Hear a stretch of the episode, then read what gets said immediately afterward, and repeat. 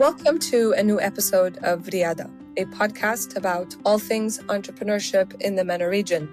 I'm Merissa Khurma, Director of the Middle East Program here at the Wilson Center, and my co-host Imad Shawa of the Howdy Arabia podcast joins me from Amman, Jordan. Today's guest is a Palestinian film director, writer, and poet, Hind Shoufani, whose life experiences in Damascus, Amman, Beirut, Dubai, and NYC have shaped her values, her stories, and her career trajectory. As a Palestinian, she's also brought her Palestinian stories and identity into the works of art she produces. Hind co-wrote The Present, a short film that won accolades and was nominated for a Best Short Academy Award in 2021. So Hind, thank you so much for joining us today. Thank you, Merissa. Thank you, Imad. Hi to everyone. Hi to the listeners. What an honor. I'm so, so grateful to be here and uh, very, very happy to be talking to both of you. So thanks for this. That's really kind of you. Thank you. Um, so let's start with, with the question that we always kick off with our guests on Riyada. Um, what is your story, Hind? How did you end up in the arts, particularly film, uh, but also poetry? Okay, thanks. Uh, you know, I guess I have to credit my mother with with this really. My mother was um my mother who passed away quite young was an English literature major and a great storyteller and a lover of the arts and culture and someone who was very open-minded and very ambitious and a, a very hardworking person. And when I was about 16, 17 and I was in Damascus and I was going off to Beirut to study either at LAU or AUB, you know, I kind of wanted to be like a criminal forensic, uh, like detective, you know, I, I wanted to be a bunch of different things. And, uh, those things would have been very difficult in 1995 for a Jordanian girl, Palestinian girl. So, you know, with my personality and with my love of language, I was always very much into the world of language and stories. My mom suggested communication arts, which I didn't really know much about. I remember she said, stand up and pretend you're on CNN and read the news, you know, and I did at 17 and she laughed and she said, you would be great at this. I mean, in fact, I would be terrible as an anchor. And I did work as a, as a, a reporter for a while. But, um, but she said, you know, there's theater, film, radio, television. You can produce, direct, write, act, sing. Uh, you know, you can edit, you can write. I mean, it's such a wide variety of things that would be very, I think, very appropriate for your personality. And you would have so much that you could do with this work. So I said, okay, I'll do some communication arts. My main focus was theater. I thought that theater was the way to go. The first year of university, I was a sophomore at 17. I was the youngest in all of, you know, the class. And I really loved my theater classes. But the minute we started doing film, I just knew, I just knew there was just something and um, I just knew that I was kind of extremely intrigued and kind of obsessed with this idea of recreating reality as you see it. Um, I was never, I don't think, really into fiction. I never began my life with wanting to create imaginative stories. I've always, always, I think, been very interested in looking at the world around me, finding what is intriguing in it, and then reshaping that um, experience through my own prism, my own lens, and my own thoughts on it. And that's why I've done a lot of work in documentary and I'm just beginning now to get into fiction, but I do work between the worlds of kind of video art, documentary, and experimental essay film. Um, mm-hmm. and so, yeah, at 17, 18, I discovered film and um, just never looked back. I'm one of those very, very, very lucky people. I know this from a lot of young people I mentor, my students I've taught at universities, the children of my mom's friends, is that a lot of people take a lot of time to discover what they're good at and what they love, mm-hmm. what their mm-hmm. vocation is, how they can make money, and what is the intersection between what they're good at, what they love, and what they can survive with. And I, I think one, one of the few people, you know, that I, I, from our class and from the region, not few, but, but one of the privileged, I would say, is that I've always been able to work in the field that I studied. And I never mm-hmm. ever doubted that it was what I was meant to do. And um, I think at the essence of it, it's just a love of expression, a love of mm-hmm. storytelling, very much a cliche, but it kind of, you know, is true. Uh, a love of reflecting the world that I'm in back at the, at the, at the larger universe. Mm-hmm. And uh, using any medium to do it, whether it's language, video art, documentary, animation, fiction, whatever it is. It's this idea of encapsulating um, memory. As I mm-hmm. grew more and more and more and more, and now I'm 44, I'm probably practically middle aged. Um, I realized that the that the main driving force for me to work in these fields, whether it's essay writing, fiction, poetry, or documentary, is I have an obsession with trying to harness the past, trying to freeze it, trying to recreate uh, the experience. I have a very high sense of nostalgia. And, um, and this is one of the ways that I can control the world around me is to mm-hmm. capture it, archive it, commemorate it, honor it, and keep it. I like the permanence, which is probably why I never did theater. I like the permanence of mm-hmm. writing and filmmaking. It's like something that is there forever. Yeah. Um, and the older I got, the more I realized that I was always going to be a child free person by choice. And when you're child free, you know, what is your legacy beyond, beyond the work that you do in your community? I realized that also my work had become part of the way that I am not totally forgotten uh, when I'm gone. Mm-hmm there's a lot of different layers to it. You know, it's partly. Yeah. Um, sorry, I'm rambling. I should probably stop and you can ask the next no. question. Just feel free to. You're I'm, not at all rambling. You you gave uh, I think both of us so much to follow up on, and, and I'm I'm gonna follow up on one thing and then turn it over to Imad. Um, you know when you when you started at 17, 18, um, I, I mean it, it, it must have been a, a bit of a sort of you know, not lonely, but maybe, um, I mean, it's, it's a new sector in the region that's not as appreciated in other parts of the, of the world, particularly in the West.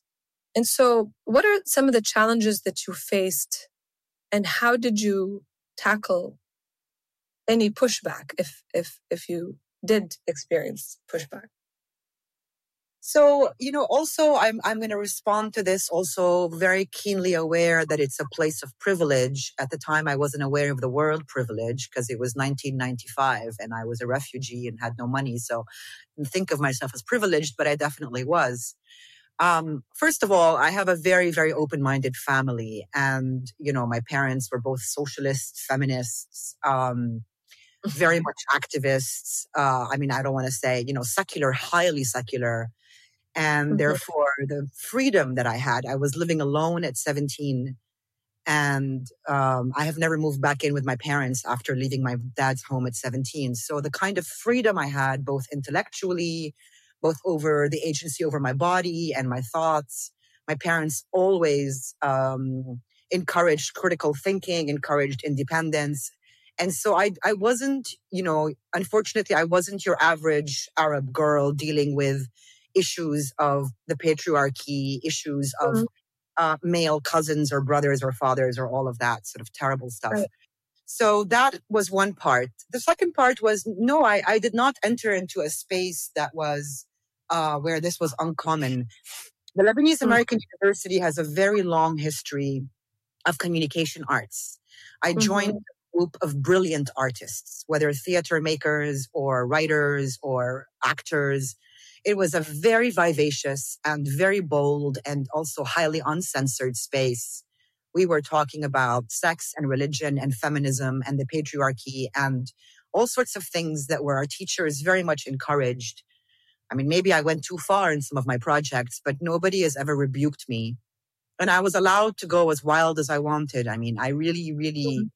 Was given a, a space in that tiny microcosm, tiny little environment in the LAU uh, communications department, really, I, I, I felt so comfortable and safe and loved. Mm-hmm. And, um, you know, we worked very hard in the theater. We worked on our films. We wrote our scripts. We danced. We, we partied a lot. And Beirut was an incredible, incredible place post war. 95 till 2002 when I went to NYU. Those seven years were, I think, some of the best seven years I've ever spent in Lebanon, having lived in and out of Lebanon most of my life. Mm. Um, there was a high sense of community, of camaraderie, of art, of culture. Everybody was very outspoken. It was kind of intense. And this is obviously very different from how my life was in Amman and how my life was in Damascus. Mm. And that's why I chose to stay in Beirut after I graduated. My dad said to me, you know, if you want to come back home to Syria, I can feed you and house you. But if you want to live in Lebanon, you got to get a full time job and take care of yourself. And I was 19 and I had just lost my mother. And I said, mm. yep, I'll get a job. I'll stay in Lebanon. And, uh, you know, rent was like a couple of hundred dollars. So it wasn't that impossible at the time. Um, right. But I, I, immediately got a job in TV production. I immediately got a job um, writing scripts for TV shows. I immediately got a job in journalism, in reporting. I had three or four different jobs. And, you know, I, I don't think, I mean, I didn't, I didn't explore an artistic experience necessarily in the sense that I went off and made short films or wrote a book or I didn't explore any of that side. At that point, I wasn't a poet or a writer yet. I was just a girl yeah. in film, television. But I could easily survive and exist and learn and hustle and be happy making documentaries between, mm-hmm. you know, two, you know, between 1999 and 2002 when I left to the States. Mm-hmm. And uh, it was an act of survival. It was an act of getting work. It was an act of full time gigs. But I was also working with incredible people um, who today have very high positions, both in film and television and in the arts. And so it was a great, you know, it was a great thing for a 20 year old and a 21 year old to be able to do at the time. Mm-hmm. And even though it didn't yield necessarily any art, I mean, still, I have to say, at my age, I haven't made the art that I'd like to make. And this year is the year that a lot of my projects are about to go out into the world. And so I'm excited now. Mm. But at the time, 25 years ago, it was more an act of, you know, get a job, get some experience, apply to a master's program, and go get your master's. And were there wow. challenges for me personally? No. And I know that's not a common answer, but for me, no. I know that there were women in my field who were harassed and bothered. There's something about my energy, my masculine energy. There's something about my very tough persona where the men kind of behaved. And I've been lucky. I've been very, very lucky with mm-hmm. the teams I've worked with. I've been blessed and lucky. I can't, you know, I can't say otherwise. It's been a very privileged position to be in. Yeah. I mean, talk about uh, being at the right place at the right time. Um, Beirut of the 90s, if you compare yeah. it to uh, uh, Amman, Damascus, uh, Cairo, uh, there was no modern Dubai. Those uh, everywhere was very socially and academically conservative compared to Beirut. So and so yeah, those that decade was like the golden decade, the post post uh, civil war in Lebanon. So yeah, that was that was pretty amazing to be to be there. Um, it was, and you know, there were no rules and regulations. There were no stoplights. I mean, it was just chaos. It was chaos. It's it's a miracle that we survived it because you know we were driving around at six in the morning on highways after partying all night. I mean, it was a pretty wild scene, and I think that works very well with with theater and film and music and writing. I think that does encourage. Yeah. And Hamra was a beautiful Absolutely. space. It hadn't lost its vintage feel of the 70s. We could still mm. get a $1 coffee at Modca and Wimpy and sit around and meet, you know, really mm-hmm. old school poets and communists and fighters and you know, and I was very politically engaged. That was very much a part of my consciousness at the time that I suddenly mm-hmm. became aware of what leftist politics were, of what an occupation is, of what resistance is, and Mm-hmm. You know, I think that also very much um, fed into the work that I did and continues to do so. Wow. Um, speaking of, of political awareness, um, how would you compare? I mean, you've lived in New York and you've lived in the MENA region. Uh, in terms of where you see yourself fitting in, maybe in the future, do you how would you compare the let's call it the Palestine solidarity community in you know on the East Coast, uh, New York, versus uh, the space available in in the MENA region for that kind of expression. And do you see yourself, yani, necessarily continuing, you know, uh, more projects in in that community artistically? Which community in the MENA or in, like the in Palestine, the Palestine Solidarity community, uh, um, in terms of output? Like uh, I'm noticing a lot of content out there that's that, that that has the intention of shedding light on the social, you know, injustice, the civil, the civil rights issues for Palestinians. Um, is that you know, how, what, what would you what would you say your experience has been in the Middle East versus being in New York in terms of uh, that whole direction? I mean, what I'm about to say is going to get me canceled before I even land in New York. So fine, let's just go with it. um, so I'm in a very weird position, being a very westernized Arab with an American mom who's also Palestinian from Nazareth. I grew up as a very westernized Arab. Um, my dad's family comes from a Catholic space, and so I didn't grow up, you know, in a traditional environment in the Middle East. I'm a minority within a minority, and only now at 44 do I realize to what extent I'm a minority within a minority. At the time, I didn't, when I was growing up, I just thought I was like everyone else. And I fit in in Damascus, I fit in in Amman and in Beirut, and I felt part of the environment, which is actually an amazing experience because I've never been othered. I've never been othered. I've never had racism against me. Aside from mm. a couple of cute Maronite boys in Beirut who I had a crush on who wouldn't date me because I was Palestinian, but my mom eventually explained, you know, you're not going to date this boy who's from East Beirut. You know, I had to learn that. But um, aside from that, you know, I've, I've always felt very integrated into my community.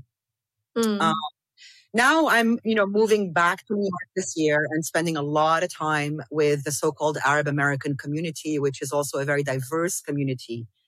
And yeah. bless them, course, they have all of the best intentions in the world and their heart is all in the right place. But for me personally, as Hind, I think that the cultural output, the depth, the profound experience, the knowledge, the nuance, the self criticism um, of the work that comes out of the MENA region is so much more intriguing and so much better for me than the work that comes out of the Arab American community across all of America, East, West, Middle, you know. Um, mm. There is a certain amount of nostalgia and a certain amount of conservatism and a certain amount mm-hmm. of lack of knowledge of the language and a mm. certain amount of a sentimentality and a fear of self criticism and a fear of being Islamophobic that here in the Arab world we don't have. We don't yeah. have. We don't worry about saying this is bad, this is terrible because we're from here. We're allowed to mm. say these things. Nobody's going to hold that against us. We don't care. And there are terrible, terrible things in our communities in the MENA region getting worse and worse and worse. And therefore, our job as artists is to both exalt and and and honor and commemorate and and rejoice in the beauty that is profoundly across the board in the Arab world. There's profound beauty but also we have a lot of societal problems and we are mm-hmm. able here to voice those issues. There's also a, a, a lived experience that I also part of woke culture is this idea of lived experience that I'm learning about now in my midlife. And I didn't really pay any attention to it for years because what is, you know, no one thought about lived experience in Lebanon 10 years ago or Palestine. Now I realize that lived experience actually is a really important thing. And my Arabic is perfect. I grew up here. I grew up in Damascus around people who didn't speak English. I'm as yeah. Arab as Arab as they get. You know what I mean? Like I was in Su al Hamadiyya and the Jami' al Amawi in the 80s. Before, you know, I mean, I, I am as Arab as Arab as they get. And um, in many ways. And I think that informs work in a different way than than the people trying to be in solidarity in the West or in Australia. I see it also in Australia a lot. So I'm not part of that group of people, I think, in terms of the work that I do, because I'm always going to come back here and do the work here. Even if I base mm-hmm. myself out of New York for issues mm-hmm. of personal safety, for issues of censorship, for issues of visibility, that's the other flip side of this is like, yes, you can make more interesting work in this region where the issues are more urgent and the community is uh, bigger and, and you have access to so many amazing stories, particularly as a documentarian. But, but you really, really, really don't have the resources. You have no funding. There's very few producers. We don't have enough craft in terms of writing. Um, it's it's mm. a difficult place to make this kind of art. Whereas in New York, there's probably a lot more support, funding, professionalism, and industry. There is an industry. I can actually get work screened if I make it, which in the Arab world we're still building. Haram. People are doing their best. People are mm. tirelessly working in Beirut in an imploded country to maintain mm. cinemas and exhibits and all that. But mm. it's hard. So it's a fine balance between kind of keeping the relationship with the Levant, particularly, you know, alive and making sure that the stories are authentic and that you are part of this community. But trying now at 44 for a better career, a different echelon in my career. And for that to happen, I need mentorship, which is seriously lacking here in the MENA region. Like I haven't had a mentor in 20 years. I mm-hmm. need mentor. I need someone older than me to teach me how to make independent films and survive. I need visibility. I need press. I need support. And I need someone to tell me, we believe in some of your talent. Let's do this. Here, I'm sort of swimming on my own professionally in many ways, particularly in Dubai. So, you know, it's, it's, it's a bit of like one foot in this world, one foot in that world, not belonging to either. And for me, that's okay. It doesn't bother me. I've never worried about belonging anywhere. I've lived in six or seven countries. You know, my home is where I have my suitcase and my political identity and my emotional identity is Palestinian, even though I've never lived in Palestine. So I don't worry about the idea of home and I don't worry mm about the idea of belonging. I don't care, you know? Um, yeah, yeah. Um, I, I, I, it's interesting how you you framed the issue of belonging, um, uh, and and how that um, allows you to keep going back and forth. Um, but you're also, it seems at least, that you're also equally comfortable in both settings. That you're able to translate um, between those two worlds. Um, and and and I guess harvest the stories from the region, but also tap into the networks and the industry and everything that it gives you and the freedom, right? Um, that it gives you here in here in the West. Um, you, you, said something, Hind, that got me thinking about a, another question to um, to pick your brain, um, which is the, I guess, the Arab American community, and I, you know, I think this is also very much prevalent in the region. This um, challenge of um, self-critiquing and accepting self-critique, which um, is um, essential in filmmaking because it is very much a look inwards, particularly with all the issues that the region is facing, from human rights to you know um, injustices uh, to you know poverty etc etc um, and you are mentoring students you mentioned. So how do you um, address that mindset particularly in your mentorship and in the work that you're doing when you're pushing your story out so, I mean, I'm no longer really involved in mentoring younger people. I did that for a while. And then I realized that I had to focus a little bit more on my projects. And I've taken a step back from dealing with community or dealing with students. But I'll give you an example that's kind of rooted a little bit in my current project. And I've got four or five current projects happening um, between actually the US and the Arab world. Um, all in the kind of video essay, kind of video art, multimedia, documentary, performance, poetry space. My current film is a look at the Christian communities that exist in Galilee, which is where I'm mm. from. So somewhere mm-hmm. between Haifa, Nasra, Tarshiha, Fasuta, Iqrith, Bir'am, Ma'alya, my dad's village. And um, looking at the rituals and rites and the gorgeousness of Galilee and looking at identity under Zionism, identity as Palestinian citizens of Israel, looking at feeling othered by the fact that they're both Arab and Palestinian and Christian and not Jewish and all of that stuff. And also the fact that these things are also on the rise. Sectarianism is on the rise across the Arab world, as we know. Yeah. And this was, you know, very upsetting for me because I grew up in a very secular place in Damascus in the 80s where I really felt almost no difference between me and my very Muslim neighbors. And for mm. me now, 30 years later, to see, to see the divisions that are occurring between communities بالداخل بال 48 in particular and you know across the rest of the region but my film focuses on داخل mm. there is for me no no um, contradiction there's no contradiction between saying look at these minorities who have survived 70 years under the state of Israel and have held on to their land with their teeth and their nails and their blood and their sweat look at these farmers these lawyers these dancers these goat herders. Look at these doctors, these dancers, these priests. Um, and look at me returning at age 40 to my father's homeland with a different passport and learning about the land and learning about this community. And these are the things that I think are terrible. And these are the things that I think are astounding. And there is no problem with them both coexisting at the same time. I think mm. an adult is able to carry two thoughts at the same time. Mm-hmm. I don't like the rising sectarianism and and and and the rising kind of um, tension between the different um, religious minorities. And I don't, you know, I'm not a believer, so I think defining people by their religion is problematic for me from the get go.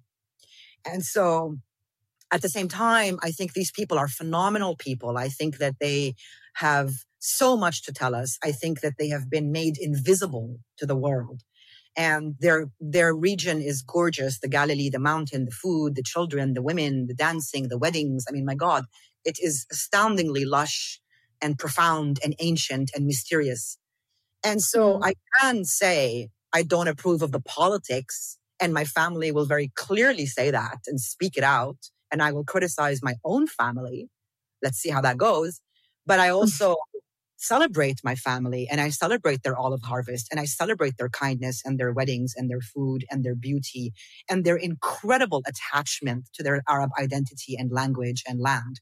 So, you know, things are not black and white. There's always nuance. And I think that's really key. And, and the nuance comes from being from this community. You only understand it if mm. you actually live it.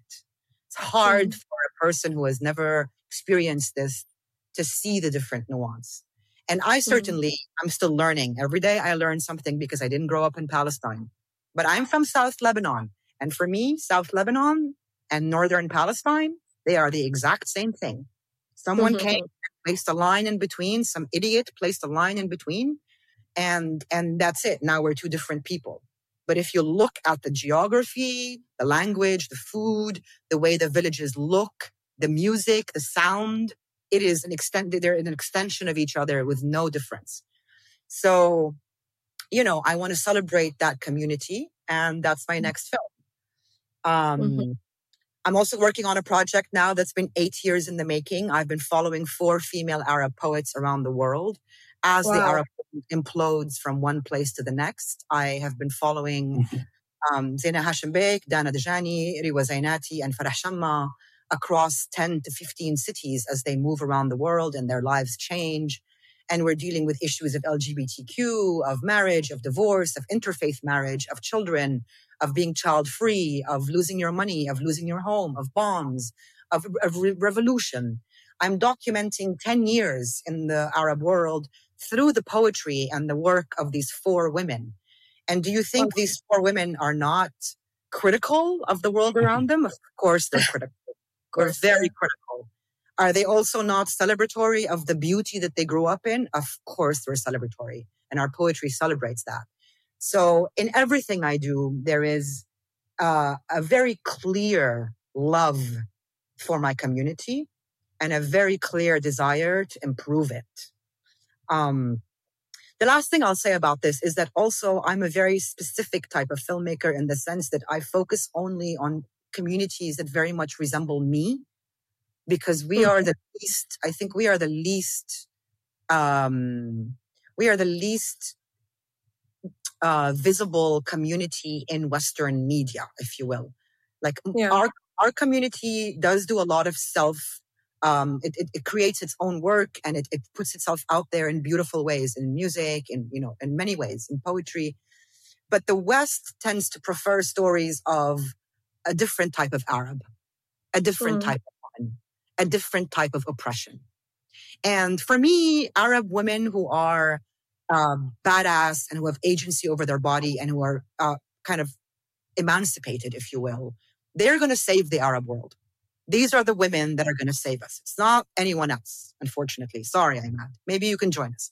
But, yeah. but, but Arab women, you know, of the women I know across the world, and I know hundreds of them, they're going to save the region. And these are the women whose stories I want to tell. There's enough mm-hmm. people mm-hmm. filming in the refugee camps. There's enough people telling the stories of, you know, what happened, the horrendous atrocities that happened because of ISIS all of this stuff is documented in a variety of channels. But right. what about women who are not dealing with this kind of oppression, who also yeah. have a lot to say, who have yeah. always been free or mm-hmm. freer, if you will, who have yeah. three or four languages, who travel the world, who are gay, who have uh, husbands of a different faith, who decide to remain child free, who love to experiment sexually, who love to experiment with drugs, who love to make art, who love to teach. What about these women? Where are their stories? It's very rare. You see them now more in Tunisian films, you know, in, in, in Lebanese mm-hmm. cinema. They're getting mm-hmm. more and more and more. But that's mm-hmm. recent. That's recent. And I'm yeah. one of the people who's committed to telling those stories mm-hmm. because that's my lived experience. Uh, yeah. I, I cannot see myself making stories about a very different type of Arab woman.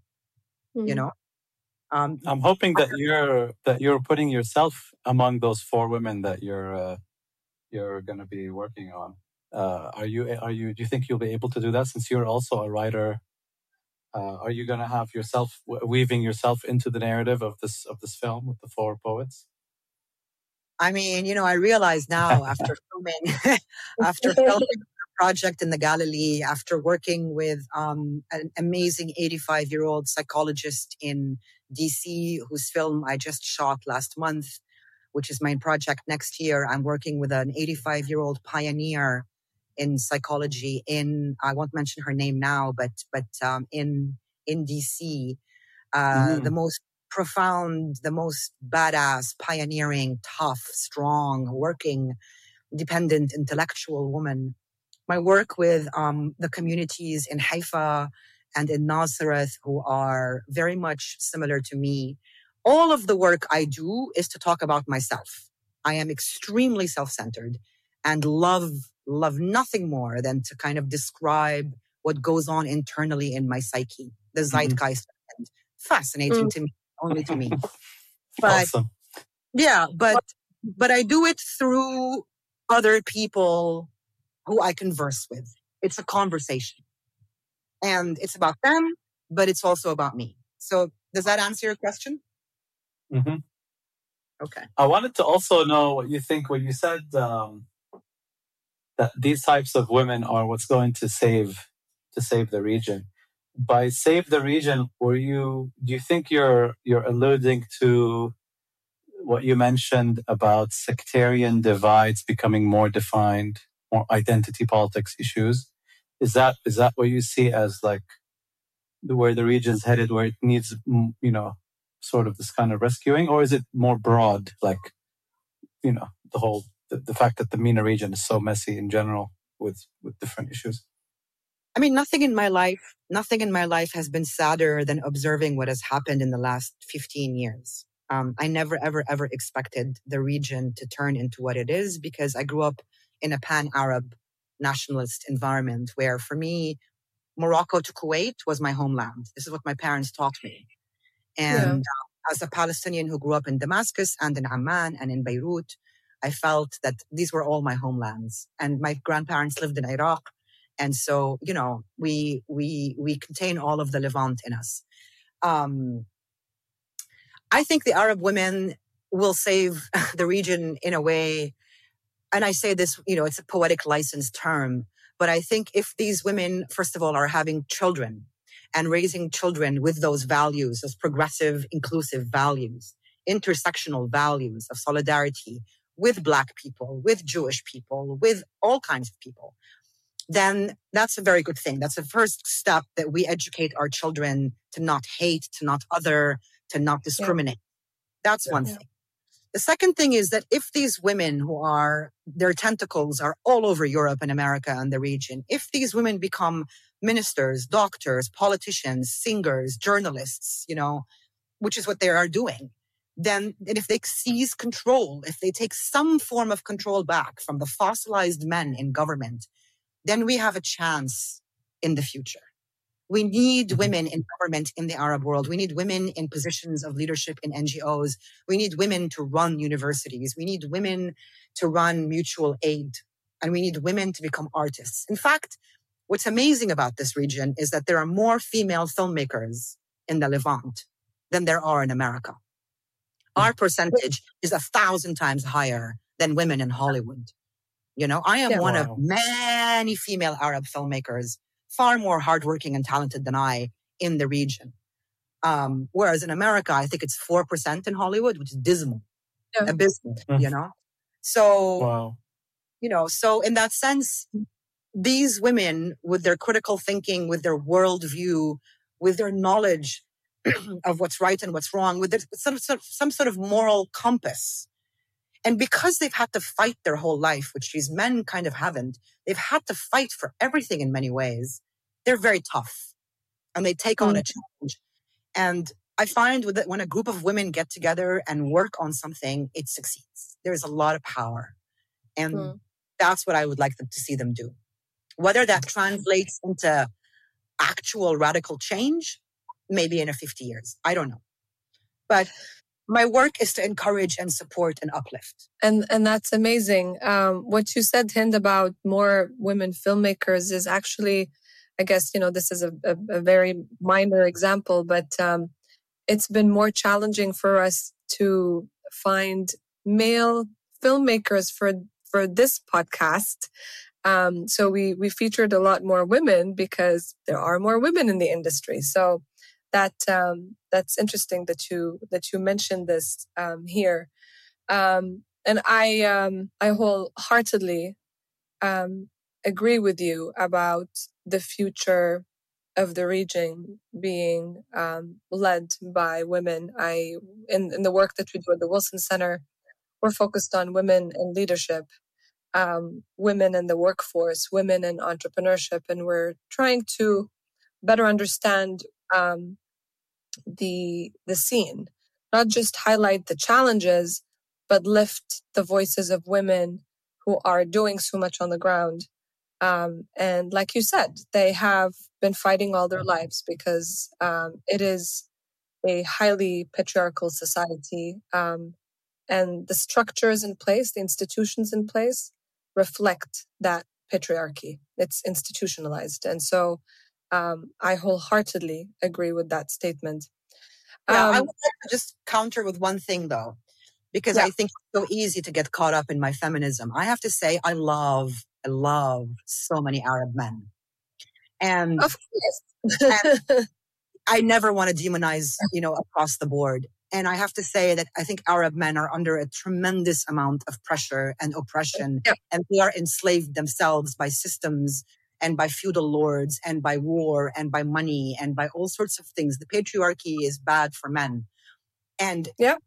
if we liberate, if we free our own men somehow, the world, the, the whole region, like, is, is, is going to be, uh, uplifted for like a lack of better word. I'm very jet lagged, but, but, but I, I have, I, I do not have hatred or, or, or, or vengeance or anger I'm not that person. I've been treated beautifully by my male friends and colleagues. A lot of them, a lot of the films I make is mainly male crews all the time. And these are amazing men who have learned from me and taught me. And the amount of love and respect and consideration is astounding. And so in a way, I do want to give a shout out too to all the, you know, from my generation and the younger generation you know, male Arab artists who are also pushing boundaries and saying no to the bullshit that they don't agree with. You know, I don't want to demonize them. I think they have their own fight and, and we're together in this. And I do love a lot of them and I benefit from them and I support them. and I learn from them. So there's that too.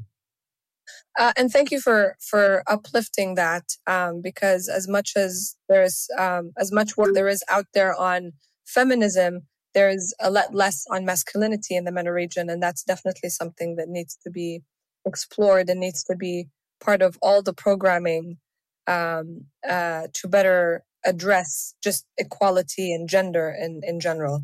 Um, so we'll wrap up with the, the question. Oh, Sorry. Yeah. I was just saying that I, I I'm writing um I'm writing a, a fiction TV show uh where the male protagonist is an Arab American from Manhattan who grew up in New York, and the female protagonist is, you know, based on me, and she's from the Arab world. And actually, the patriarchy has ruined the life of this man from mm. Manhattan, who has always mm. had an American passport and money and security and like power and hasn't the patriarchy has not ruined the life of this girl from Damascus in mm. a way has ruined this man's life from Bay Ridge. And so mm. I am mm. addressing mm. The struggles wow. that men have in their own way because the patriarchy that comes from their grandparents, and you know, ruins their life a lot more than mine. Wow. Yeah. That reminded me of a lot of uh, Arab American men from from Brooklyn, from our generation in their 40s that have definitely that carried I might we lost you for a minute. Oh, you did? Mm. Am I here? Is that my back you're, now? You're, you're uh, yeah, and thanks for thanks for mentioning that, and I'm so excited that you're focusing on that because it did remind me of so many Arab American men that carry this generational patriarchal trauma almost with them, even though they were born in, in Brooklyn or Bay yeah. Ridge, especially. yeah, My God, yeah. Yeah. Um, amazing. Uh, so um, we, as much as we want to keep you, we know that you're um, busy and moving continents. Uh, so we want to wrap this up with, um, you know, our cliche question, wrap up question of what, um, what advice do you have to youth in the region who want to enter this this world that you are um, you know, that you helped build in the region, the world of film, of poetry, of the arts?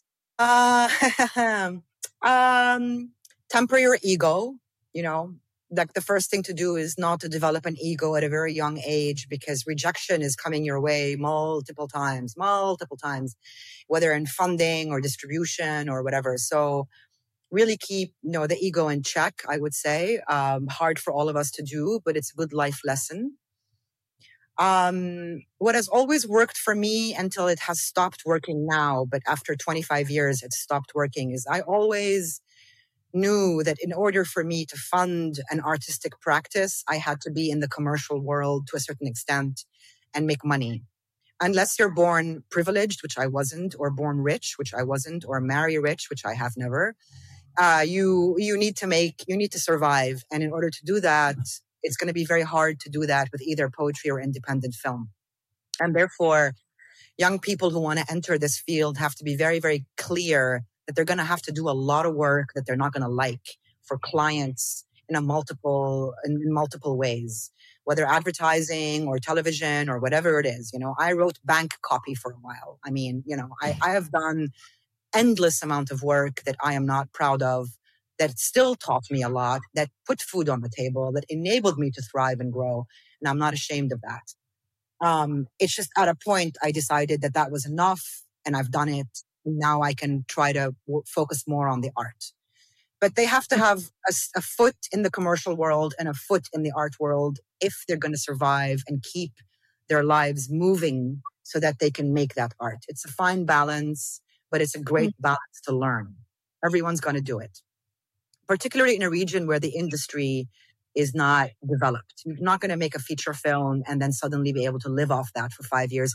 Anyway, it takes an average of seven years to make that feature film. How are you going to live for seven years? Wow. So, you know, think about, yeah, six or seven years. Think about, you know, for them, you know, think about what, what you can do to make a living while also developing yourself as an artist. Um, and also please just don't self censor you know, it's really important that we continue to try and develop further and further boundaries because we're so afraid and we self-center and there's all this you know societal crap that i personally haven't had to be subjected to but i might next year like i'm writing a a, a memoir now which i don't think i can publish under my name and you know it's it's kind of annoying for me to worry about that at 44 um, even mm. though I have no uncles, no parents, no cousins who are going to shoot me, I still have to worry about people coming after me because of my memoir. So, in a mm. way, we have to balance uh, what the what the censors want us to balance and what our own internal fear and we have to keep pushing a little bit a little bit a little bit until things become more normalized. That's important too. And we have such little resources in the arab world to make projects that when you actually get the chance to make one make it edgy and as as as forward and as thought provocative thought provoking as possible yeah. Um, that's my my advice. And be kind to your community. Like be really, really, really good with your community because the few filmmakers between us who are terrible humans get outed as terrible humans very quickly. And nobody's yeah. going to want to work with you. It's a very, very tiny space. Yeah. So maintain your ethic, your ethical collaborative, you know, ethical collaborative spirit and give credit where credit is due. I think that's the main one as well. Um, and the, I think the biggest one is, which is what I've learned over a very difficult experience, is enjoy the process and not the outcome. Mm. Like you hmm.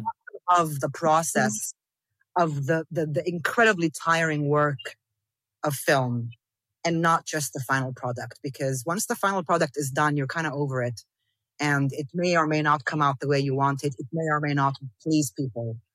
But if you enjoy the, pro- the process, the actual looking at footage, the actual looking at a lens, the actual light coming into your room, the actual editing of a script, um, if you love that and if you revel in that, then that's a successful life.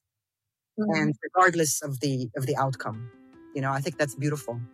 So those are my very um, preachy word of middle aged advice uh, we, we love it. Uh, and we are so grateful that uh, you were able to join us today and um, share um, your thoughts um, and uh, a little bit more about your journey and who you are and, and why you do what you do.